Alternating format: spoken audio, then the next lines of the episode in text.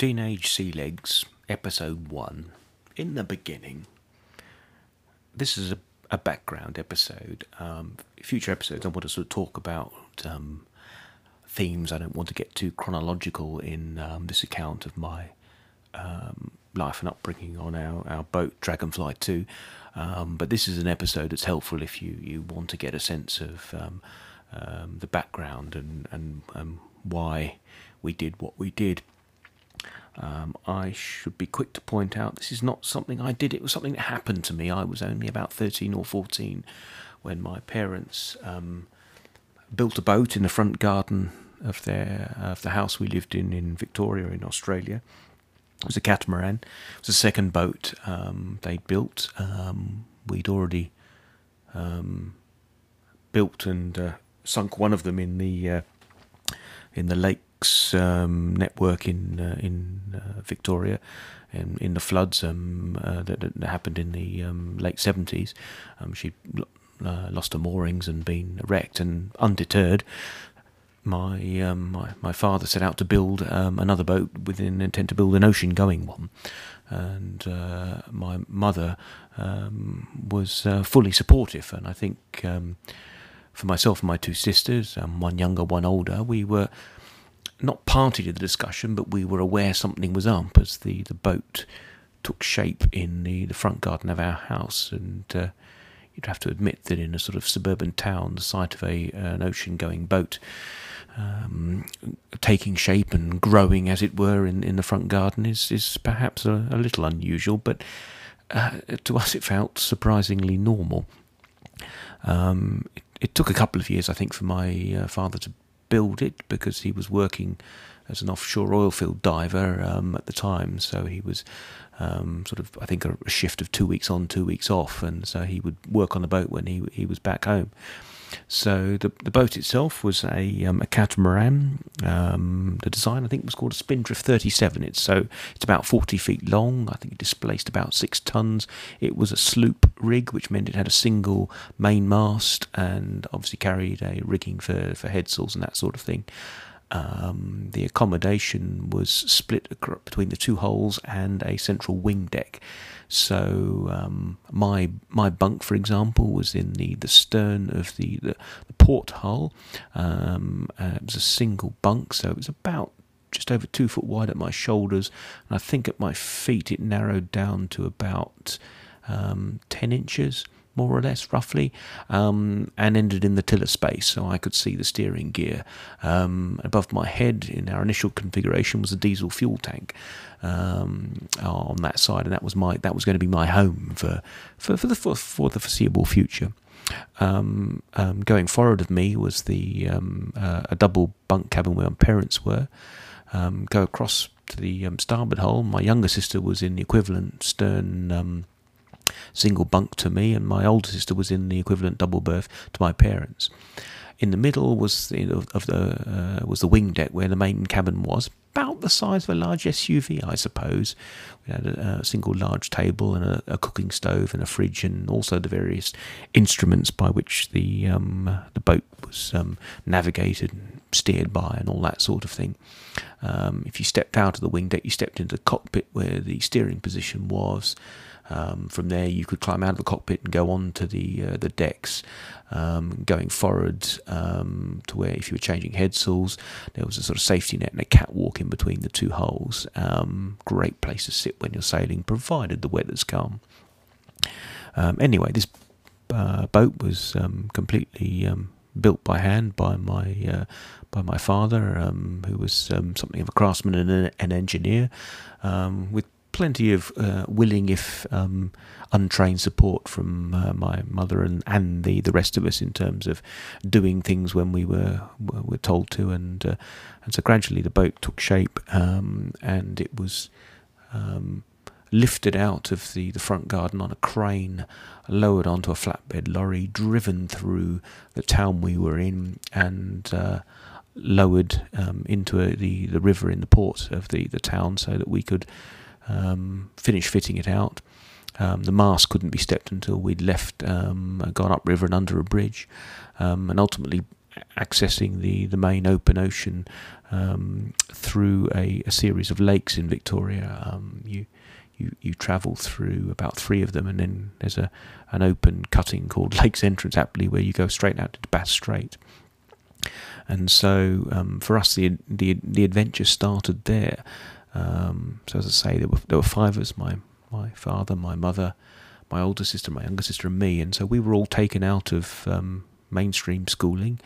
Um, and as I say in a subsequent episode, I'll I'll talk about how we were educated, um, and, um, and and how various issues like that were solved. I it was all quite successful. I think personally, I wasn't thriving in um, what you might call normal schooling, um, so I think the experience did me um, well because well uh, all of us went to university um, in the end. I, I went to university. And I'm still there. I did a, a DPhil at Oxford, and I'm now a um, university lecturer at the Open University um, in the UK in England. Um, so I very much hope that you'll get a sense from the um, the subsequent episodes that um, for all the trials and tribulations and problems we solved, it was very much for me a positive experience. my parents were the real drivers for this. My father was something of an ad- adventure. He'd been in the Royal Navy and then gone back and trained as a veterinary surgeon and subsequently left practice and um, uh, worked as a professional oil field diver. So he was very, very experienced to the extent he was confident enough he could teach us how to sail as we went, and that subsequently proved to be the case. Um, my mother had a, uh, was a, a, teacher. She um, was a teacher of French. Um, and um, so again, we were sort of covered on the education basis, and she was tremendously supportive. My father, in terms of what he was wanting to do, I think she was the, the fulcrum and the platform, um, and and he was the sort of um, adventurous spirit, and the, the, the three of us sort of were swept along by it. So I, I want to make great pains to point out um, this is not something I did; it was done to me, um, but done to me in a good way. Um, I'm I think I can speak for my sisters, but I, I, I, won't. We were all very willing and eager, if a little uncertain, as we, we set out. So you can imagine um, a family of five on a relatively small boat in a small space. Um, the next few years were going to be spent sailing from place to place, sometimes day by day, sometimes long ocean passages.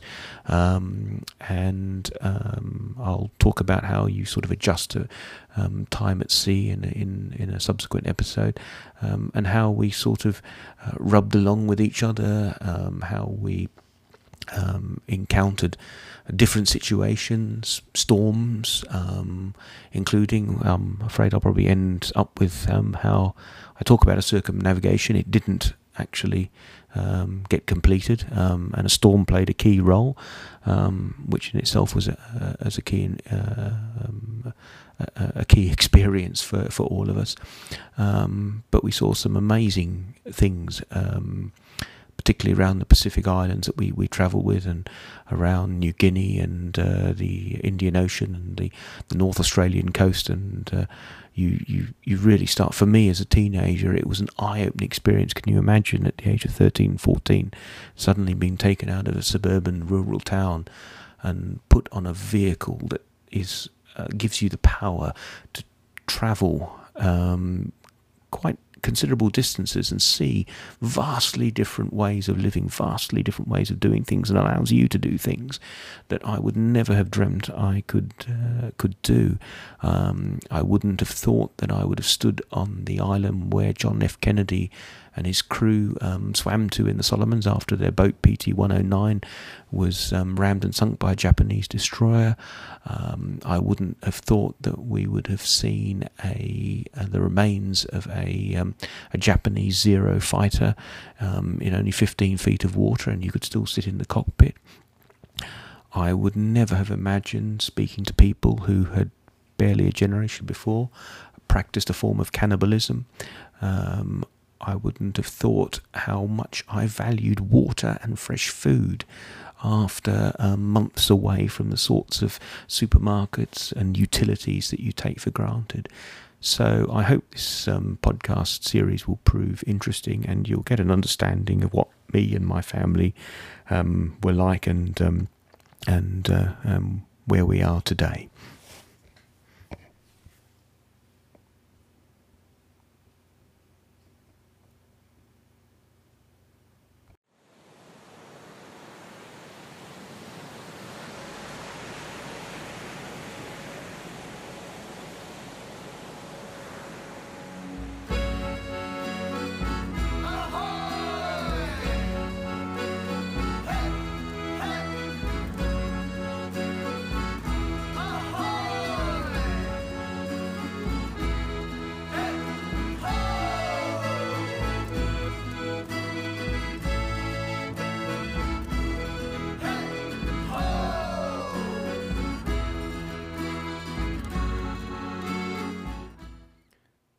And welcome to this episode of the uh, Teenage Sea Legs podcast.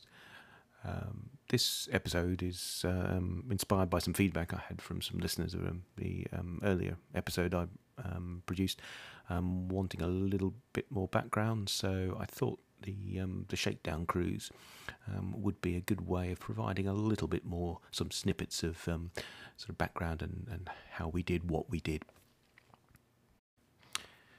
So, what is a shakedown cruise? It sounds pretty alarming, but actually it isn't. It's typically and traditionally the, the first trip of a, a new ship or vessel um, with a new crew, or indeed a, a vessel that um, has taken on a new crew. And the shakedown cruise is really designed to um, work out what the niggles are in the boat, what needs fixing immediately, what you can manage with, and also um, for a lot, particularly for crews that are drawn from uh, many different walks of life, it's um, learning how to um, to work together. Um, obviously, being a family, when you've all grown up together, the the, the sort of shakedown um, aspect of crewing is perhaps um, less about um, getting to know each other, but uh, more about finding out what your strengths and weaknesses are. Um, so we'd had um, Dragonfly launched in the port of Sale, and um, really the, the shakedown cruise was going to kick off pretty much as soon as we'd um, sailed through the lake system of uh, Gippsland and um, headed out into um, into the Bass Strait in the Tasman Sea in Australia.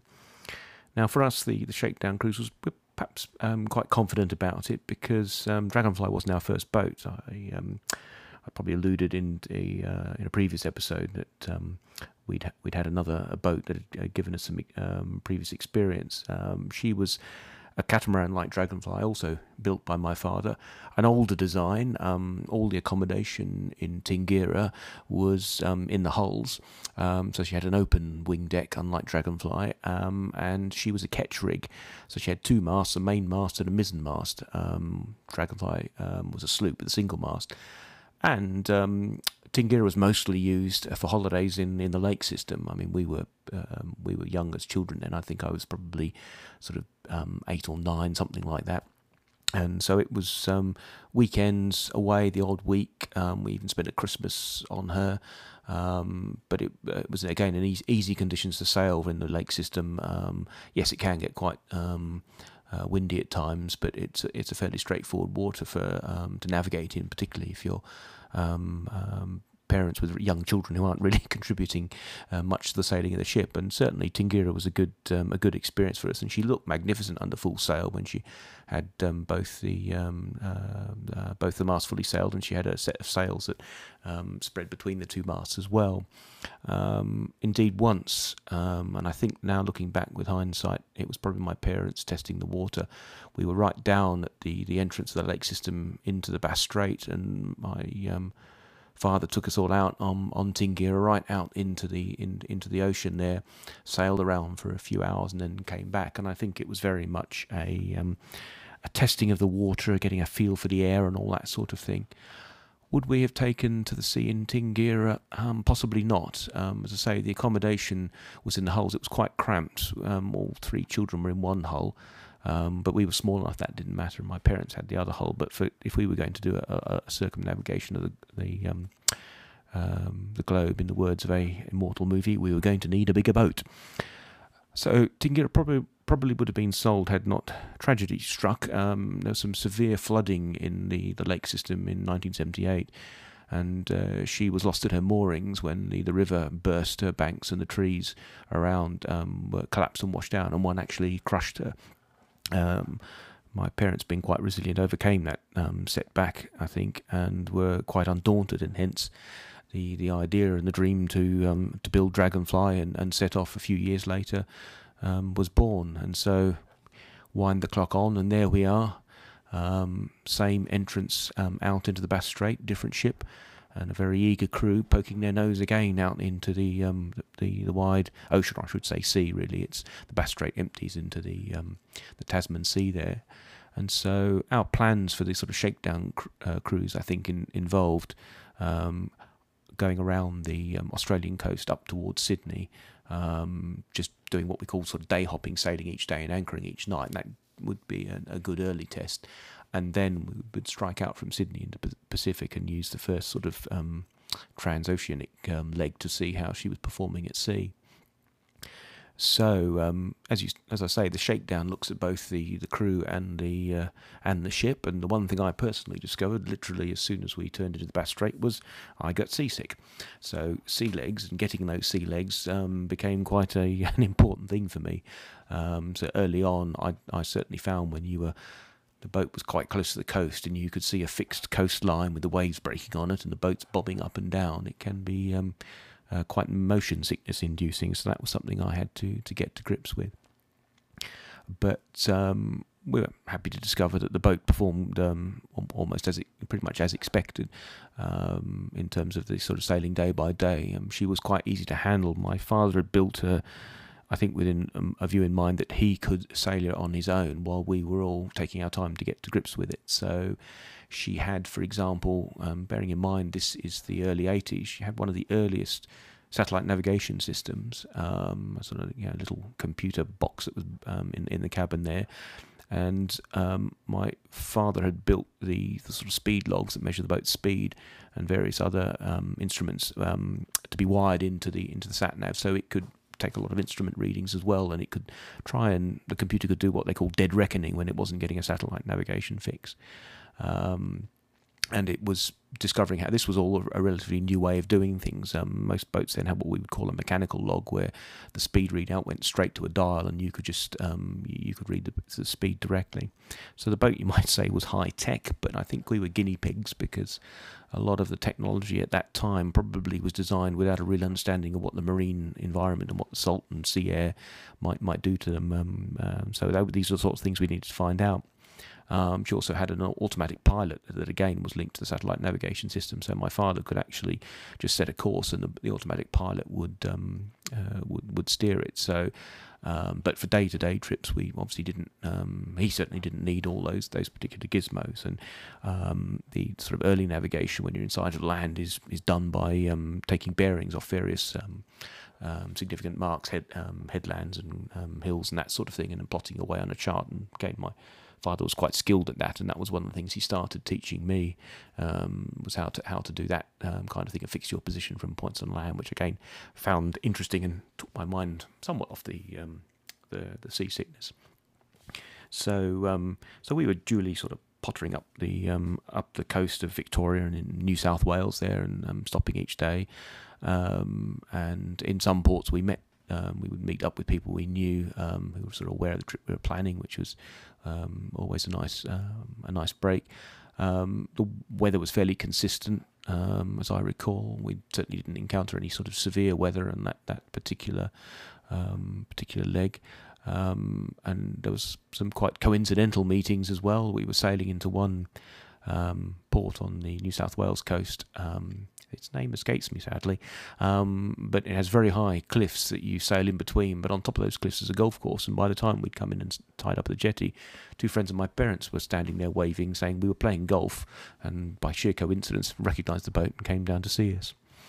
Um, further um, up, in fact, just before I think it was the last port before we made uh, Sydney fairly poignant encounter with a boat as we were coming into um, this uh, harbour called Bateman's Bay. There was a, a boat setting out, flags gaily flying from all its masts. Um, and as we passed and waved at them, they waved back, and the captain sh- called out gaily, "Tahiti, here we come!" So they finished the shakedown and were off doing their um, their, their, their passage, and that, that's quite a long uh, a long trip to do. But we waved and wished them good luck, and enviously um, thought, well, we've got a, a few more weeks just um, testing and learning, as it were. But sadly, we heard um, not long after, about three days out, just past New Zealand, they were hit by a severe storm, and the boat was did what's called a 360, or completely was completely turned over by waves and strips all the, the masts off. They were all rescued, but they lost the boat after barely a week at sea, um, which brings home some of the risks we um, we run, and I'll probably touch upon those sort of things in a in a subsequent episode. Um, so we got to, to Sydney, which was really the final sort of point where we were really um, in the harbour there, double checking that the, the boat was, was fine and we were all happy. We'd all got used to the idea of getting up early in the morning, raising anchor, sailing up to the next bay, coming in before it got dark, settling down, that sort of thing. So from Sydney, the plan was to strike out to New Caledonia, a French island out in the Pacific, about a 10, 14 day crossing. So Sydney was very much about provisioning the boat. Um, so got this our last port for um, fresh food and all that sort of thing. Um, various um, checks and, and so on and so forth, and um, then um, off off we, we set, and so it was it was quite quite a different feeling going out of Sydney Harbour um, compared to Lakes Entrance because it was just these day trips. We were now setting out, and landfall wasn't going to be for another um, another two weeks, and uh, so far um, all was going well. Um, again, the, the boat had a fairly traditional rig of uh, sails, mainsails, and uh, headsail. Um, there was coming in at the time something they called self furling or roller furling headsails, where you could roll a single sail that was permanently attached um, um, to the stay, so you didn't have to leave the cockpit. But um, we had a traditional set of um, headsails, so that varying sizes that you changed up and down to according to the wind.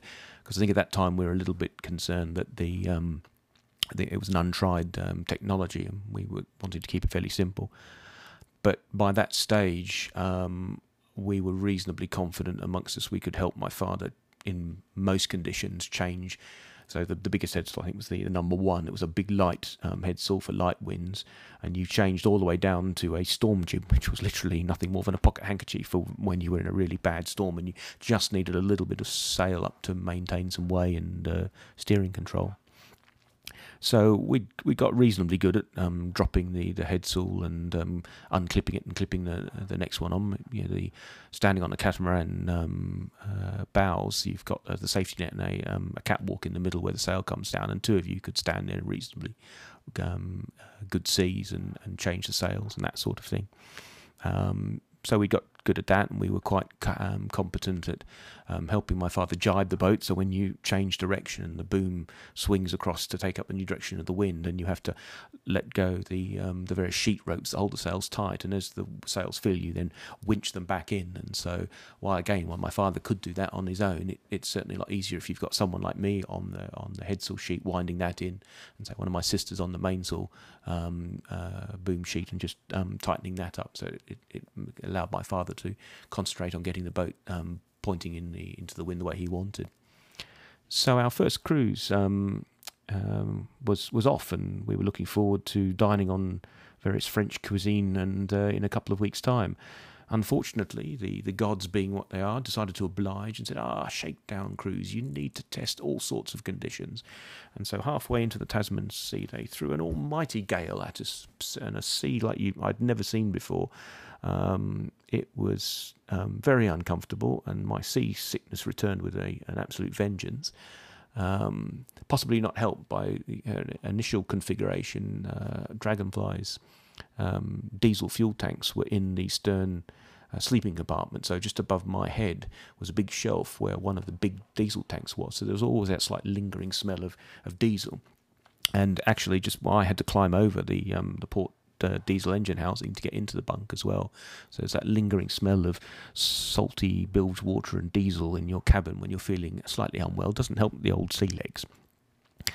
Um, so we were um, we was we were finding it increasingly harder and harder to go in the direction that we wanted to go. The storm was was really um, um, showing its teeth, and in the end, we did something that's known as lying ahull, where you basically reduce the sail to the bare minimum and um, just hold your position in, into the prevailing wind and sea and just ride the storm out. In extreme cases, when we carried one of these things, these things, you can launch a sea anchor, which is an old parachute, and you deploy that. It fills with water um, rather than air, and then just acts like a block of, of concrete, and you can use that to hold you um, in position. But you, that's a sort of a method of last resort. So we spent two two and a half days lying ahull, i.e., going nowhere, being battered by wind and sea, and looking out of my little porthole, I could see these seabirds. They called them storm petrels, I think, and these little birds were gaily flying around in the middle of this storm, and they would flick the tops of the waves with one of their feet as they flew past, as if to poke fun at me in my misery and uh, discomfort, and as, as if to say, "Hey, what's wrong with the storm? You should be enjoying yourself." Anyway, after um, two and a half days, um, the decision was taken to turn away and sail sort of with more with the, the, prevailing weather, and we headed for an Australian island called Lord Howe Island for for shelter. Um, and so um, and we stopped there for a few days. So you might say my, my first shakedown cruise, I was left feeling I hadn't um, really passed the test with flying colours, being um, incapacitated with um, quite severe seasickness to the extent. Um, after a week at sea, the, the weight loss I was getting, particularly bearing in mind I'm only about 13 at this age, was giving my parents some cause for concern because I, I really wasn't eating and, and, and drinking enough but um, so I, I, realised there and then I had a um, um, a bit of a um, um, a learning curve to go to acclimatise um, uh, and get my sea legs. But if I jump forward ahead now, one of the things I, I, I learnt in terms of getting my sea legs and avoiding seasickness was being occupied uh, when we were at sea. And I found this out in a rather unusual way, I think. Um, we were sailing from um, New Caledonia to a um, a small island that was part of that group. Um, we were just going to sort of visit and stay there for a week, and we were still within the main lagoon, but the wind um, was brisk and it was good sailing wind. It was exactly where the, the boat wanted it. She was fairly flying along, and we had a, the number one headsail up, and the mainsail was, full, and the boat was fairly flying along at a, a good old speed. Um, but it got to the point where um, my father, being prudent, wanted to reduce the, the sails, so it involved, he asked me to come and help him um, take the, the headsail off and clip the, the smaller number two headsail on, which I wasn't feeling great. I was sort of sitting in the cockpit feeling green, and uh, I think with hindsight, he decided if he if I if he could keep me busy, I'd be better.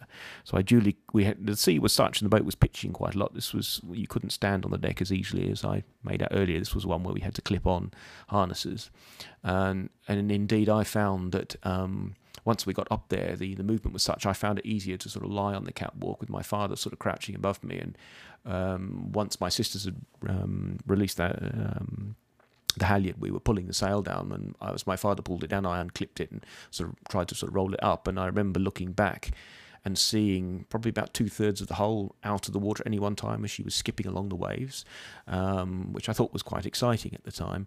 Um, and then we duly we got thoroughly wet and soaked as we got this this sail down and then bagged up, and it was dropped into the um, into the bow compartment where the sails were kept, and we pulled out the other headsail put that on, and I duly then trotted back. And it was actually then I suddenly realised as we were sailing along, I didn't feel seasick anymore. Um, so um, it was a technique I had to perfect over coming months as part of my shakedown of uh, of learning when to recognise the motion was getting the better of me and, and finding ways to keep myself occupied. And um, as we sort of look over those um, these these sort of next few months as we were sailing the boat, various um, things started to reveal themselves. We were again setting out to another Pacific island, an atoll that's about 180 miles from our, the position we were in in this, this anchorage. The kind of distance you can't do in a day, and you don't want to do it such that you arrive at the atoll at night because the last thing any boat wants to do is try and cross the reef. Um, in darkness. So the trick is you set off actually um, early evening, sail overnight, and arrive in the morning. And we were duly doing this, and then there was this this sort of hot electrical smell and uh, we realised that the um, the sat nav and the instruments connected to it had decided to short out. Um, you know, easy enough to sort of um, switch everything off. That that was fine. But then we were there. We were with um, about to set out in the middle of the night to look for a um, an atoll with no satellite navigation, no boat speed measure, um, and none of the other sort of instruments that you might want to, to, to use now you might say, well, common sense says you don't go. But in actual fact, again, I think the real success of our trip boiled down to my father was being an experienced, he'd been in the Royal Navy, he'd been brought up with boats with his parents. He could navigate in dead reckon, and he used to still use a sextant and take bearings, even with the sat nav. It was a way of double checking. So he thought, yeah, we can, it's, it's, it's a trip I can do. I'm quite happy to dead reckon our way over there. And it's still a feat that amazes me to this day. He using a sextant and star sights and the occasional banana skin dropped off the, the boat to time its speed through the water so we get a rough estimate of its speed. He dead reckoned and found this atoll such that we actually arrived just a little bit earlier than we wanted. It's still a little bit dark, and so we were hung around outside um, uh, before sort of going in um, in in daylight. And so that is really the purpose of something like a shakedown cruise. Not only you know something might go wrong. Um, there's a black humour amongst some sailing people that the shakedown cruise never ends. You're always finding things wrong, but the important thing is when they go wrong, you're able to react to them and, and fix them in the way my, my, my father could. And I, I still think that was a, an impressive feat of uh, navigation, which to my mind called um, called to mind some of the experience of the early sailors that um, were traversing the world without any kind of aid beyond things like sextants and telescopes and, and clocks and that sort of thing. Um, so we were pretty um, pretty fortunate in that. Um, so the shakedown cruise for us really lasted until we came back into an Australian port um, about after about six months, and there were things that we wanted to do, and she went in for a refit. Um, one of the things my, my father had felt was that the original bow shape and stern could be um, modified slightly to make the sort of pitching motion um, more damped down. And so, again, with his own sort of sketching and a pad, he, he resculpted and, and fiberglassed the shape and changed the shape of the bows and stern um, to make a more, um, um, not I'll say more seaworthy, just to make a, a boat that was um, more comfortable to ride in, I think.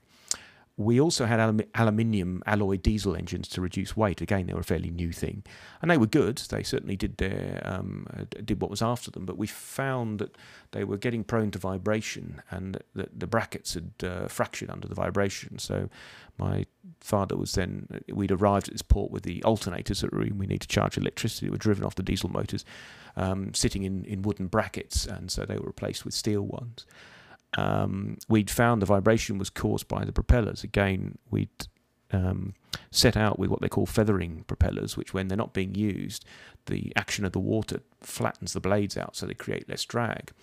Um, but what we'd found was that the actual blades would still vibrate, and they sent the vibration up the propeller shaft to the constant velocity joint where it connected with the engine.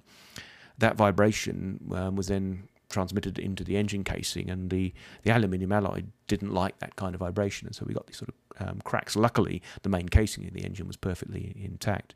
It also caused the um, um, constant velocity joint to spring a leak, and a couple of times we um, had a prop shaft just drop out and water comes in, which sounds quite dramatic, um, but um, it's it's easily easily rectified. Um, but I think again we um, replaced the constant velocity joint with a conventional what's known as a stuffing box, which is a big grease sort of um, met, uh, metal box filled with grease, and, and, and the engine and the propeller shaft are bolted on together. It's a much firmer firmer seal. So you, you we, we, these are sort of things that you, you discover. You try a particular innovation and see what works and what does, doesn't work. Um, and uh, one again, one of the more interesting things that happened sailing across the Coral Sea on the way back to Australia for this refit, we suddenly found the steering being a little bit sluggish, and we looked over the side, and the port rudder had come uncoupled from the steering and, and, and fallen out, if you like. But the weight of the wooden rudder, or should say the buoyancy of the wooden rudder, meant it wouldn't drop all the way out, and, you, and all it had been really was a. It's again, it sounds dramatic, and I'm perhaps over um, over egging it, but. Um, um, a, the vibration again probably coming through the, the prop shafts had loosened one of the bolts and it meant stopping the boat and um, my father and I putting a ladder and going over the side and pushing the, the, the rudder back up while my um, sisters were um, reattaching the nuts and um, bolts and all that sort of thing. And it was quite weird because it was the middle of the Coral Sea and I think the depth must be something you know a couple of thousand um, feet um, at least. So it's I think it's probably one of the deepest oceans of um, deep, deepest bit of swimming I've done in a while. So again, these little um, mishaps and, and hiccups happen, and it was the way we by that stage we worked well together as a group as a team. Um, and again, I think uh, a future episode I will um, touch on how we all sort of worked and uh, and lived together in in a confined space, and, and how you respond to the the the, the good times uh, and and the adversity. But hopefully, I've given you an impression of what the, the shakedown um, cruise is. Um, as I say, for boats that are bringing in different crews, they have to do a bit more in making the crews sort of work together. Um, for us, because we were a family, I think we were good at expressing um, discontent, if you like, um, um, early on, so it never sort of built up to a head. And as uh, you know, considering the boat had been um, built by my, my father in the in the front garden of his house, its first trip out around the Pacific, um, she did very well. I mean the.